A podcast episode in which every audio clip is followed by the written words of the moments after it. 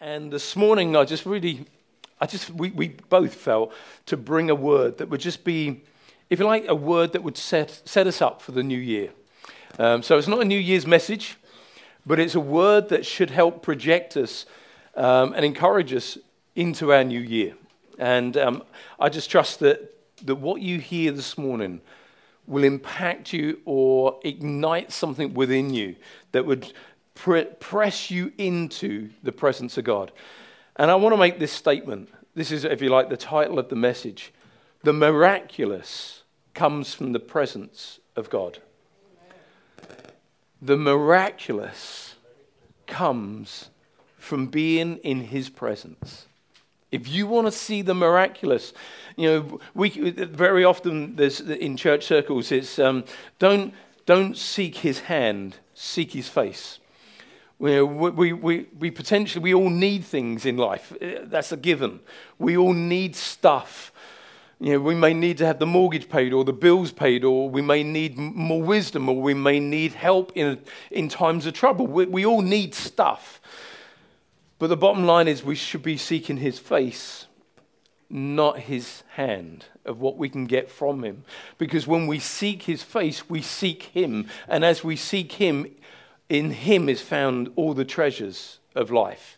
So the key is f- following him, not following him for what we can get from him, if you know what I mean.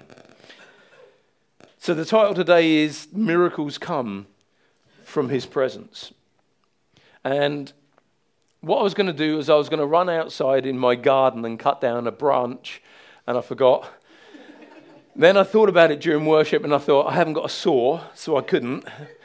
Um, so I, what we're going to do is we're going to read a, partic- a, a particular passage of Scripture that I, in my opinion, think is one of the miraculous, most miraculous Scriptures in the whole Bible, and yet it's one of the wonders that is least spoken about. And if we look at this scripture together, I'm going to read it. Um, if you follow along on the screen or if you've got your Bible with you. And it's found in Numbers chapter seventeen. And it's just an incredible passage. It says this, "Then the Lord said to Moses," so God and Moses are having this conversation. Um, and I love this about God and Moses, that they were talking together. That to me is just a beautiful picture in itself. "And the Lord said to Moses, tell the people of Israel to bring you twelve wooden staffs, one from each leader of Israel's ancestral tribes, and inscribe each leader's name on his staff." Just trying to look, see if there's anything I could use. Phil, could you dismantle one of the mic stands for me quick? Just, just whilst we're doing it, I'm going to continue to read, all right? It says, um, and inscribe a leader's name on his staff. Thank you, Phil. um, inscribe Aaron's name on the staff of the tribe of Levi, for there must be one staff for every leader of each ancestral tribe. Place these staffs in the tabernacle in front of the ark containing the tablets of the covenant, where I meet with you. Again, it, it, when he says this, when I meet with you. What is he saying? Like, hello, I'm over here. I know Phil's more entertaining over there. That was great. Thank you. So here's my staff, all right? Here's my staff. Aaron, my name has been written on it. We're going to leave it just there in the presence of God for a moment, all right? Because where two or three are gathered in his name, he is there in the presence, all right? See, that wasn't just in the Old Testament. Moses knew this as, as being a reality and so real, that when he went into the place of the tabernacle, it was where he met and walked and talked and communed and fellowshiped with God. We can come into the building, the house of God. We, remember, the people are the church, but we can come into the house of God and we may be thinking of the food, the football, just looking around at a few of the... We can be thinking of a whole bunch of other things, but actually... Here in the house of God, when we gather together, where two or three are gathered in my name, there am I in the midst. Do you know how it is so easy to miss the presence of God?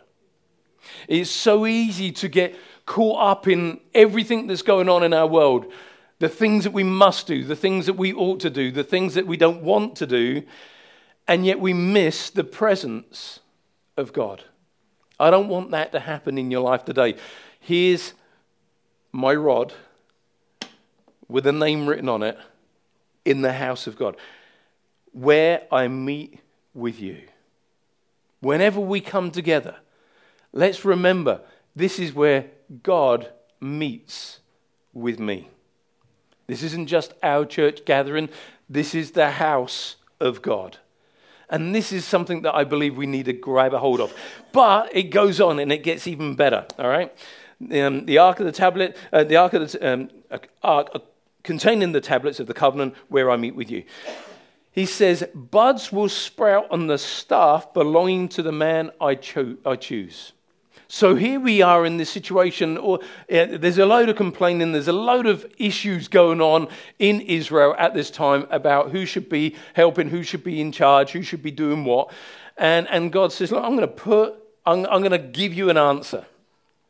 I, I'm, I'm, I'm, I'm fed up with, it's not you, Phil, it's not the Pompey chimes this week. It, it, it's this moment of, this is going to reveal who I want in charge. And he's saying, buds will sprout. Can you imagine? This is my wooden staff. It's been severed. And buds will appear on the severed staff. But God's saying this. This is, see, that's the difference between me saying it. This is the difference between me laying hands on you and God healing you. This is the difference between me saying, oh, it's going to bud, and God saying, it's going to bud. It's the difference between me saying, oh, you're going to get a great job, and God saying, you're going to get a great job. It's so important that, that we hear from God. How many times do we think we hear from God, but it's us who want God to say what we want to hear? We need to hear what God is saying, not what we want him to say. But God is saying, buds will sprout on the staff belonging to the man I choose. When I look around the room today, do you know what? You are a chosen people. That means here, God was choosing one person. For us today, he's choosing all of us. For God so loved the world. He, God so loved me as an individual that he chose me to be his own. That's beautiful. And that's the difference between then and now. And he said this, then I will finally put an end to the people's murmuring and complaining against you. Poor old Moses, he had a hard task. So Moses gave instruction to the people of Israel, and each of the twelve tribal leaders, including Aaron, brought Moses a staff. Moses placed the staffs, all of them, in the presence of the Lord in the tabernacle of the covenant. You can't see it. Let me balance it. There you go, you can see that. He can, and he brought them into the presence of the Lord. Each staff, each had been separated in the tabernacle of the covenant. And when he, Moses, went into the tabernacle of covenant the next day, he found Aaron's staff, representing the tribe of Levi, had sprouted, budded, blossomed, and produced ripe almonds. What is that saying? That God is exceedingly abundantly greater than what we ask or imagine? Number one. Because he said originally, oh, it's going to bud. But when God does something in your life, he does exceedingly abundantly. Yeah? So he, he says, I'm going to see the full season take place overnight on a severed rod to prove that this is the Lord who spoke. I think it's just incredible. And this, this is why I think it's one of the miraculous events of the Bible that is least spoken about, because it went through the season of budding, sorry, sprouting, budding, blossoming, and then producing fruit. And I believe that's what God wants to do with every life that acknowledges him as Lord and Savior. He wants us to sprout, bud, blossom, thank you, and, and produce fruit. That's the life of a Christian. We find God, we engage with God, we grow and mature in God, and we are busy about God's business. That is the season of Christianity. And this miraculous event happened, why? Because the branch was in the presence of God. How important it is that we find ourselves in the presence of God. Who knows what you're praying may materialize because you're in his presence. How many of you know that, that there was a moment in the Bible when that um, the house, I believe it was the house where Jesus had gone to, and it was packed, and he said the power or the presence of the Lord is here to heal. I wonder if our healing will manifest, not when we come to get what we want, but when we're just here to be in his presence. When the finances that we don't have suddenly materialize because we found ourselves in his presence, just like a, it had no life in it, it had no ability to produce in it, it has to be God. The times that we in our journey as a couple have had to say, we have to believe in God in this situation. Only you can turn this around. Only you can provide. Only you can manifest that power to heal, to deliver, to set free, to restore, to change. But we don't seek God for what we can get from him. We seek God for who he is. And being in his presence causes those things to materialize and produce, to bud, to blossom, and to produce fruit. So we really, we really, Jane had a word that she wanted to encourage all of us with, and I wasn't going to say it, but she's, I, I'm preaching Jane's message in my way. My question today is this: are we positioning ourselves to receive from the Lord? Are we coming before God with a desire to be with him?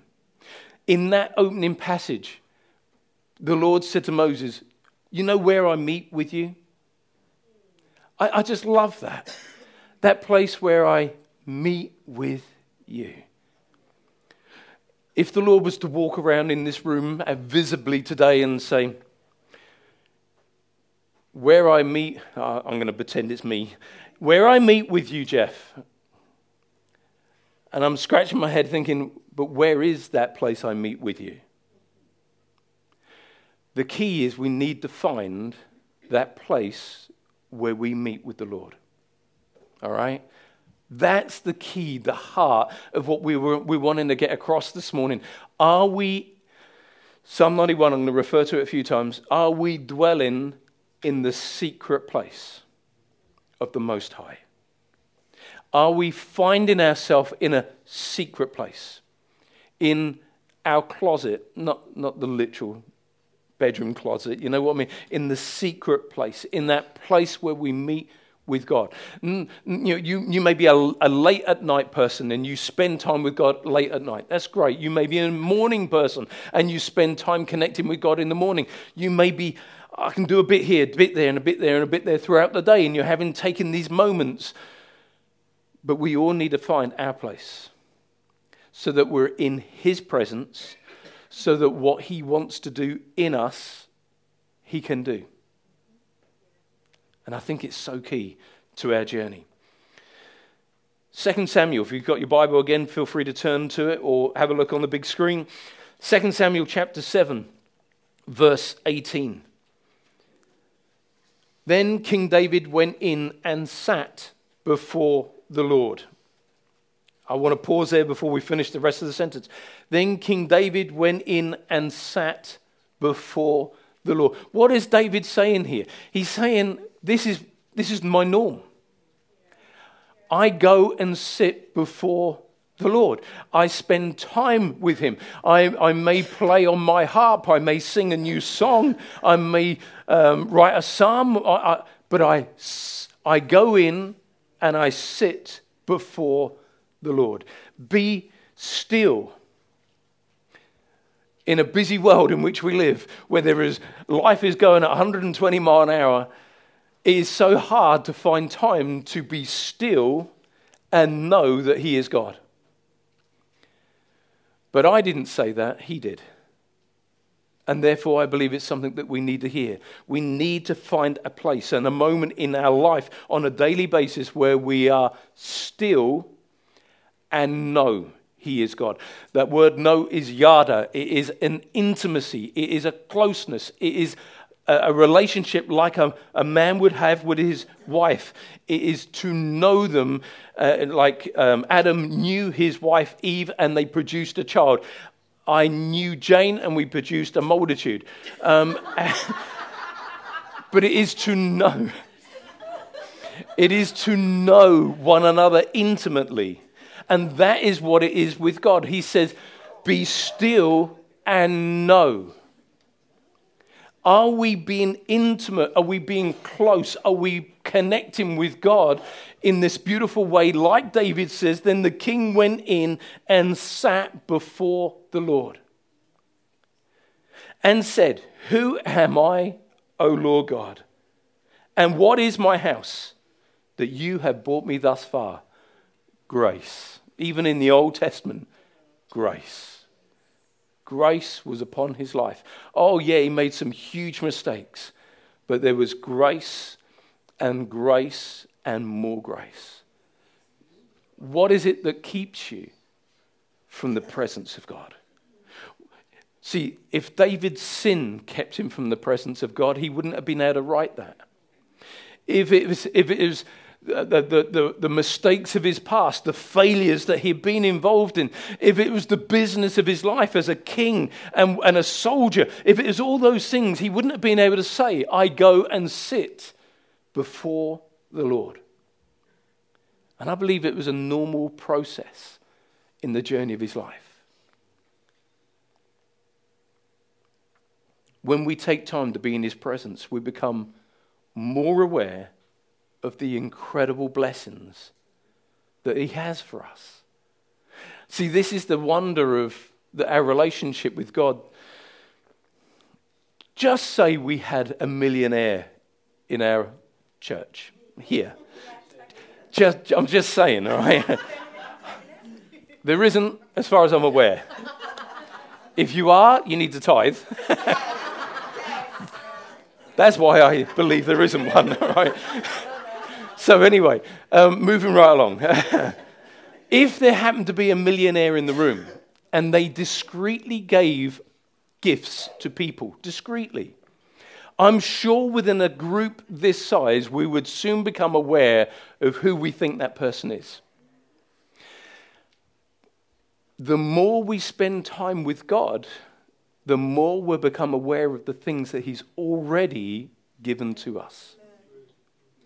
See, so often we're trying to attain or receive from God the things that we think he may want to give us. The problem, the problem with that is already given us all things. Listen to this scripture, Second Peter chapter one, verse three. It says this, as his divine power has given us all things that pertain to life and godliness, through the knowledge of him. The thing, the very thing that we lack is the knowledge of what he's already given. It's not what he's already given. He has given us all things. Go on, say it with me. He's given us all things. All things. All things. All, thi- all things. What is it you need? He's already given you all things. If you need healing, he's given you all things. If you need provision, he's given you all things. If you need wisdom, he's given you all wisdom. If he, if, if he's given you all things, that pertain to life here and godliness, your spiritual journey. It's not either or. There's a lot of people that say, oh, God's given me everything I need in the spiritual. Stop being so spiritual. He's also given you everything in life as well. But the problem is, it is according to the knowledge of him who's called us. It's our lack of knowing him, and the way we get to know him is through his word, spending time in his presence and understanding who he is. It's our lack of understanding that causes us to not understand what he's already given. So when we sit in his presence and we meditate on his word, we begin to see what an incredible gift of salvation we really have. The gift of salvation includes everything. You know, it, it, when we're saved, that word saved is sozo. And it means healed. It means delivered. It means set free.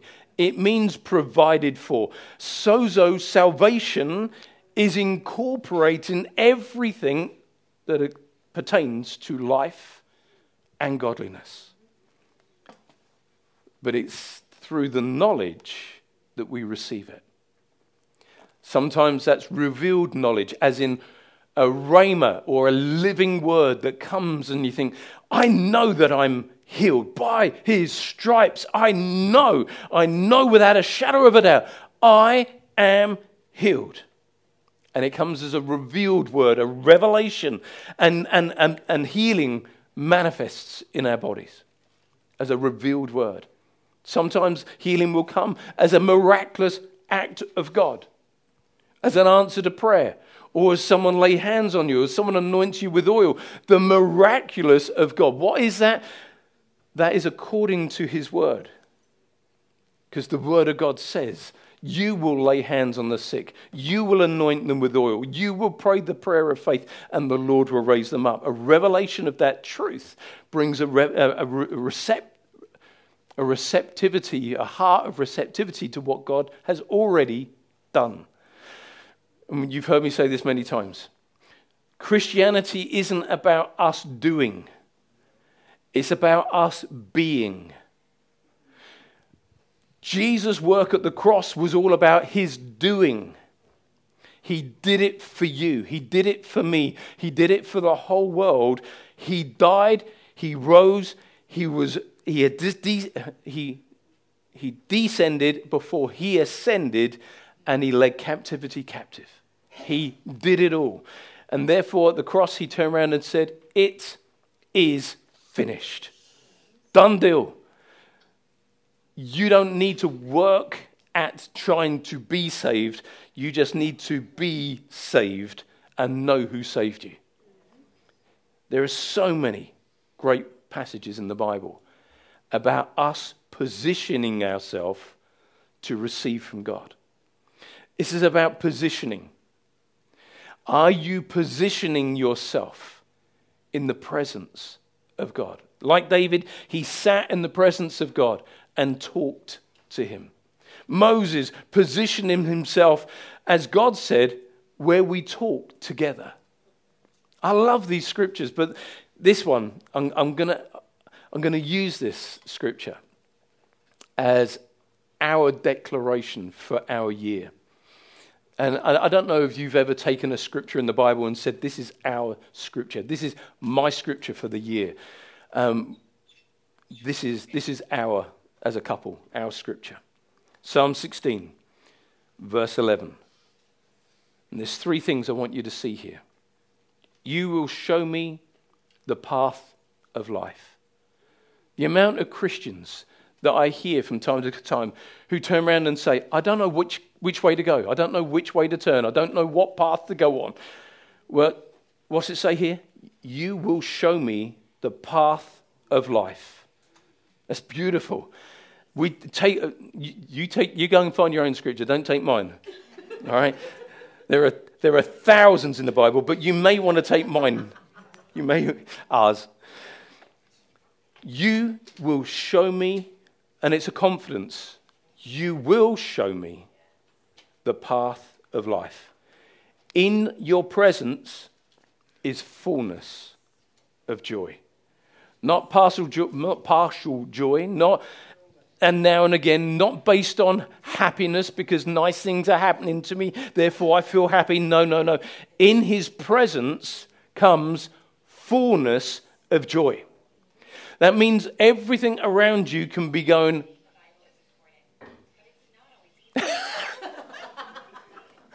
everything around you may be going pear-shaped, but you can still have joy. Why? Because it's in, it's, it's a spiritual thing. Love, joy, peace, long-suffering, patience, gentleness, meekness, temperance, self-control. What are they? Fruit. They are the fruit of the Spirit. If you have been born again, you have the fruit of the Spirit now in you. Yes, you don't produce fruit. Okay? Fruit was imparted to you because the Spirit of God came to live on the inside of you. So you have the fruit of the Spirit, love, joy. Number two, number two fruit, joy. When everything's going pear-shaped around you and it's like a perfect storm on every direction, that's when you draw from the wells of salvation. That's when you dig down deep and you pull up from inside that joy that is found in the presence of the Lord. You won't find ch- true joy anywhere but being in his presence. But when you're in his presence, you find what true joy truly looks like. And then the third part of this scripture is, at your right hand are pleasures forevermore. At your right hand. See, everything, the word, the, the right hand of fellowship, the right hand with God is always the, the thing of authority. At my right hand, in the authority that is mine, are pleasures forevermore.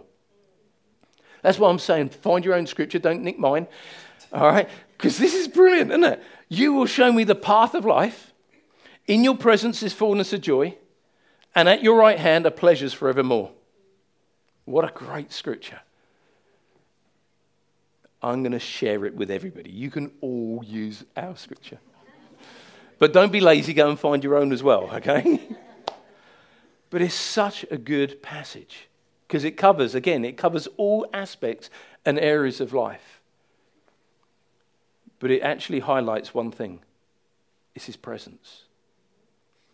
Are you spending time in his presence? Now, I'm going to say something here that's controversial. Please don't count Sunday as being in his presence, because you have six other days before you get back here again. So it's important.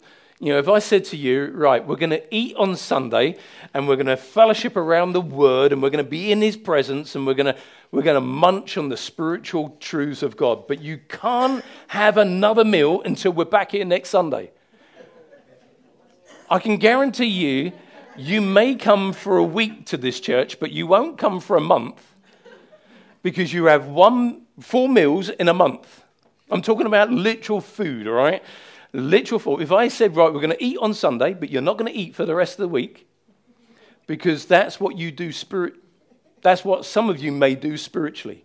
You come on a Sunday, you feed on God, you enjoy the service, but then you go away, and it's not until the following Sunday that you eat again, or that you find yourself in his presence again. Let me relate it to food. You would not continue in this church. Job turned round and said, your word is more necessary to me than my natural food. What was he saying? Your presence is more needful in my life than the food that I eat on a daily basis. It's incredible how some elevate being in his presence and others don't. And I just really, we want to really encourage each and every one of us to be in his presence. You can't draw near to God without God touching your life. You cannot draw closer to God without the righteousness of who you are becoming more right before him. You can't get closer to God without joy being the thing that bubbles up on the inside. You can't get closer to God and hate people, because the closer you get to love, the more that love is shed abroad to everybody else. The closer we get to him, the more we allow God to touch us. This should be encouraging you to say, how can I find that place? Where can my secret place be? James chapter four, verse eight says this: "Draw near to me, and I will draw near to you." That, yeah, I, I know I've used this illustration before, but I can be here and Jane can be there, and I'm drawn to her because I love her. The key, the key is love. And because I love her, oh dear, oh dear, an emotional moment, sorry. Oh dear, it's been, a, it's been a funny few weeks. But because I love her, and I love being in her presence, I want to come even closer. And I want to come closer, and I want to come closer. We've been married for thirty-four years. I never want to take you for granted. Oh boy, I hadn't planned this, I hadn't thought about this. But isn't that the heart that we should have with God? He saved us. He gave his life for us. He sacrificed everything on that cross. And he says, come near to me, because I want to come near to you. He, d- he doesn't say it because he's demanding. He's doing it because he loves. And the bottom line with God every time is love, because God is love. And he says, come near. And the key is, every time I take a step closer to Jane, she comes closer to me. And God's word here says, draw near to God, and he will draw near to you. Come on, everybody in this room. Let's make two thousand twenty-three. I told you, it's not a word for right. It is a word for right now. And you felt it was so important for today, for this word to be preached. That's why I'm speaking it and Jane's not, saying I'll speak the word that the Lord gave me in a few weeks' time. But this is a word for today and for next year and for the rest of our life. Draw near to me. God doesn't encourage us to draw near for his benefit, but for ours. Because in his presence is fullness of joy. In his presence are all the blessings of God. In his presence there is protection. He who dwells in the secret place of the shall abide under the shadow of the Almighty. He is, you go and read it, all right? Psalm one hundred three, I'm going to come to that in a minute. Psalm one hundred three, Psalm ninety-one. All the promises of God are yes and amen. Where are they found? In his presence. Not following his hand, not standing there saying, you, I, I, I thought your words. No, no, no, it's, I'm in your presence and I'm loving on you and I'm reminding you, I'm putting you in remembrance of your word, not demanding, not like a sport child, just loving on you. And as we do, we encounter his presence. And when we sense and walk in his presence, all these things come our way. Psalm, oh no, Hebrews, Hebrews eleven. Hebrews eleven, verse six. It says, but without faith, it is impossible to please him. For he who comes to God must believe that he is, and that he is a rewarder of those who diligently seek him. God, see, God loves us all so much. Regardless of what you did this morning, regardless of what you may have done yesterday, regardless of what you may have done this last week, you may have sinned, you may have hit somebody, you may, with a car that is, you, when you were driving, and it was all your fault because you were on your phone and, and whatever, God still loves you. He still loves you. We get to the point where we think, God won't love me anymore. We get to the point where our failures begin to build walls between us and our relationship with God. But God says, my love knocked that wall down. My love extends beyond every wall that you've ever made. My love is constant because that's who I am. And he says this, it's impossible. Without faith, it's impossible to please him. For he who comes to God, that's in your quiet time moments, in your secret place, for he who comes to God must believe that he is. That's the key. You are who you say you are. Don't we sing a song like that? You are who you say you are. And then he is a rewarder of those who diligently seek him. What does it mean to diligently seek the Lord? It means, the word diligent means persevering, attention, constant effort, persistence, desire. It's got to come from a desire. It starts with a desire. Then it becomes a habit. Then it becomes that consistent, persistent pursuit of God, running on the heels of our God, chasing. God chases. Let's all become God chasers, chasing after the presence, being with him. Where you are, that's where I be. Where you go, that's where I'm going to find myself as well. Where You, this, just keep chasing hard after the heels of God. The reward for persistently following God is this. He in turn draws near to us. As we draw, he draws. As we walk, he walks. And then there's an encounter. Our worship nights are just great worship encounters where the presence of God is building in the room. And then there's an encounter moment. When was the last God encounter moment you personally had? Because I, I don't believe God's holding out on any of us. He's just waiting for you to take that first step. Do you want to draw near to me? Because I want to draw near to you. I tell you what, there's nothing more precious than being known as the friend of God. And everyone in this room has the potential to be known as the friend of God. James two twenty-three. Abraham believed God, and it was accounted to him for righteousness, and he was called the friend of God. Isn't that beautiful?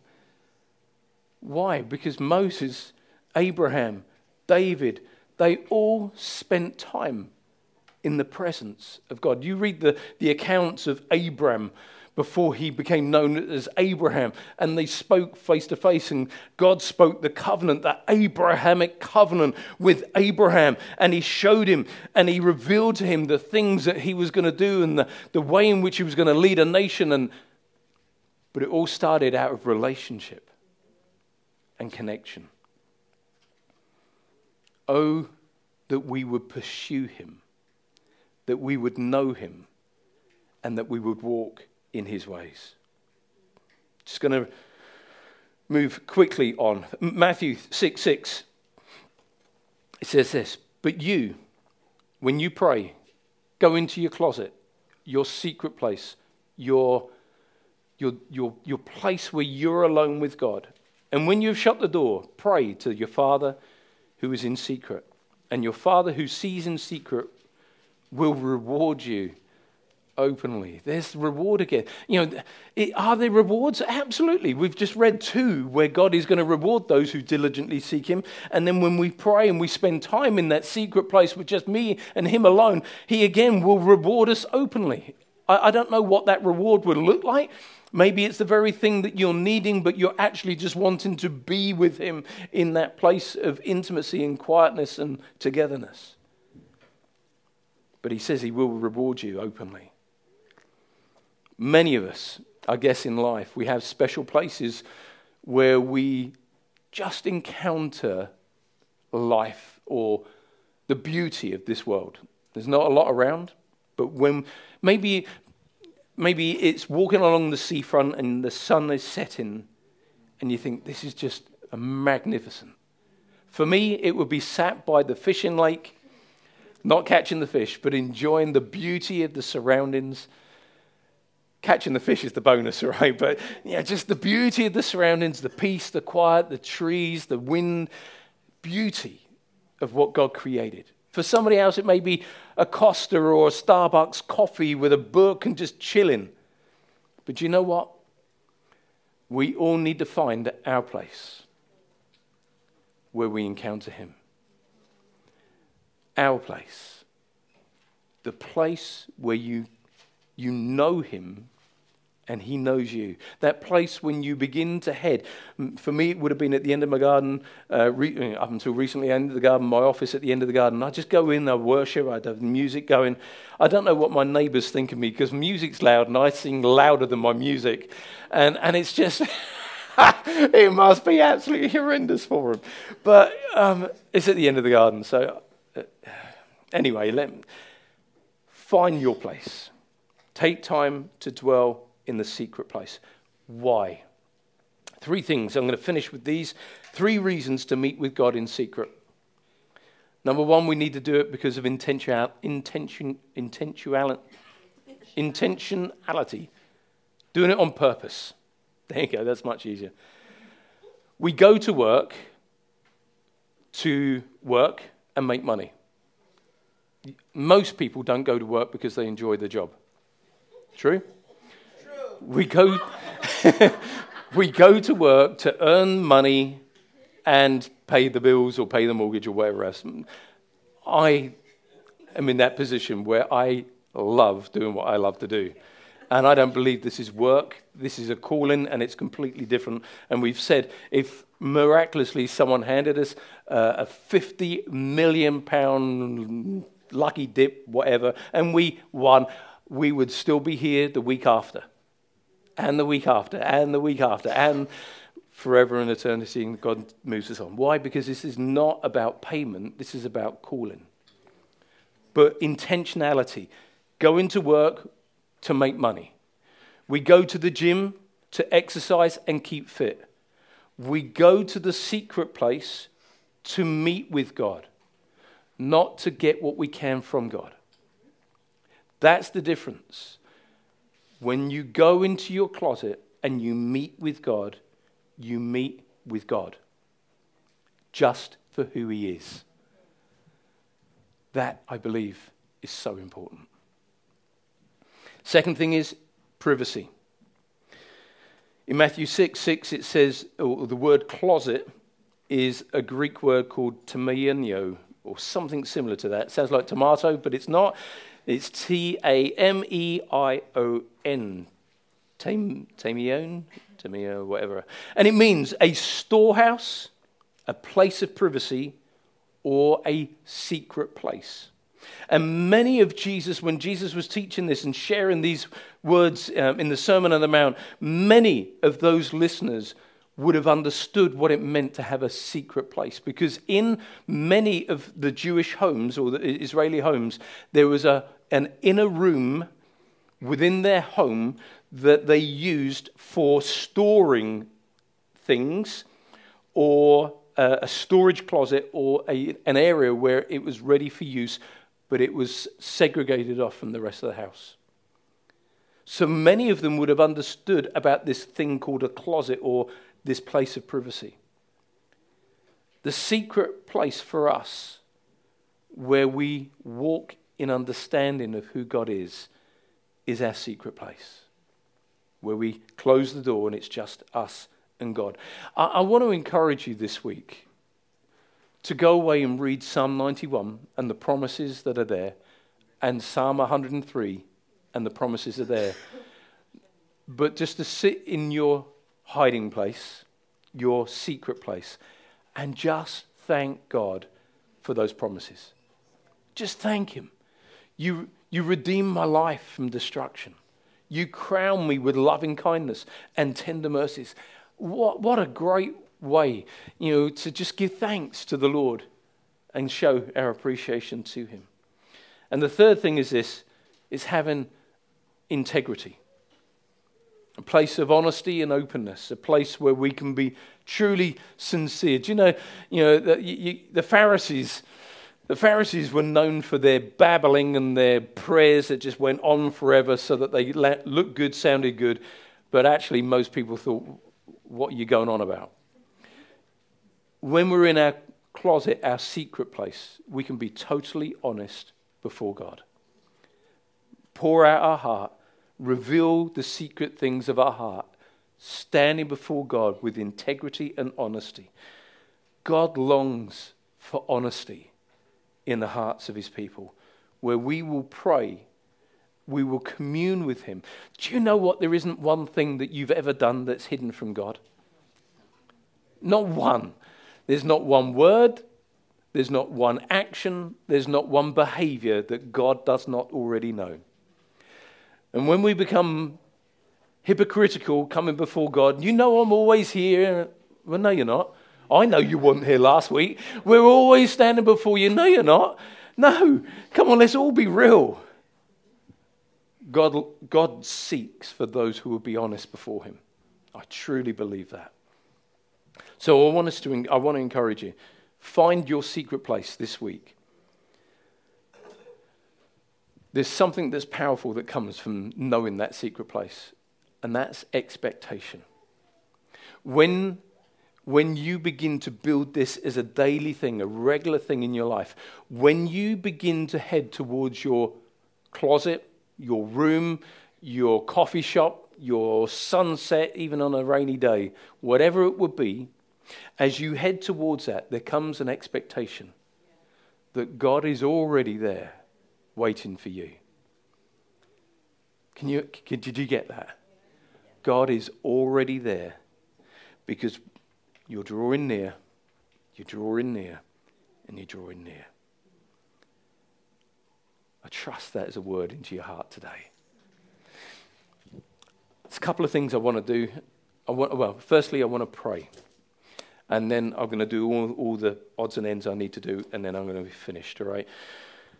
So I'm going to pray. If you're here today, you may be a visitor, you may have come week in, week out for a number of weeks, but you've never prayed the prayer of salvation. You've never said, God, I want you to come into my life.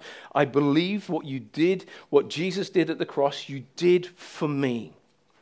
If you've never asked Jesus to come into your life, or it was a long time ago and, and you really have not connected with him since, today I want you to pray this prayer.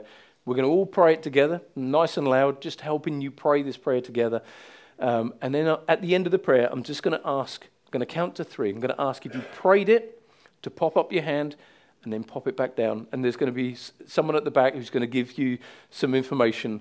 Um, we're not going to embarrass anybody. We just want to give you some information to help you on that journey, all right? Is that good with you? Superb. Okay, let's pray. Father, I thank you today that I've encountered you. That you are real, that you do love me, that you do have my best at heart. Today, Jesus, I open my heart and I ask you to come in. Forgive my sin, forgive my mistakes, and today, give me a brand new life. I thank you in Jesus' name. Amen. Amen. While every head is bowed and every eye closed, if you prayed that prayer today and you're saying, God, I'm coming back to you, or I'm receiving you for the very first time, I'm going to count to three. I'm going to ask you to pop up your hand. One, two, three. If that's you, just pop up your hand right now. Is there anybody in this room? You say, yes, that's me.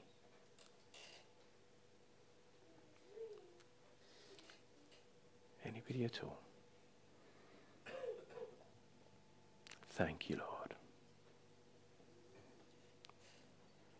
Father, I thank you in this room, Lord, that you've spoken into each and every heart.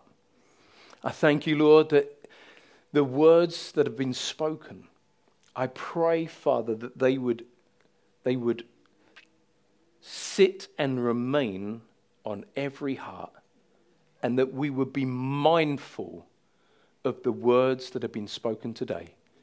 In Jesus' name, amen. Amen. Amen.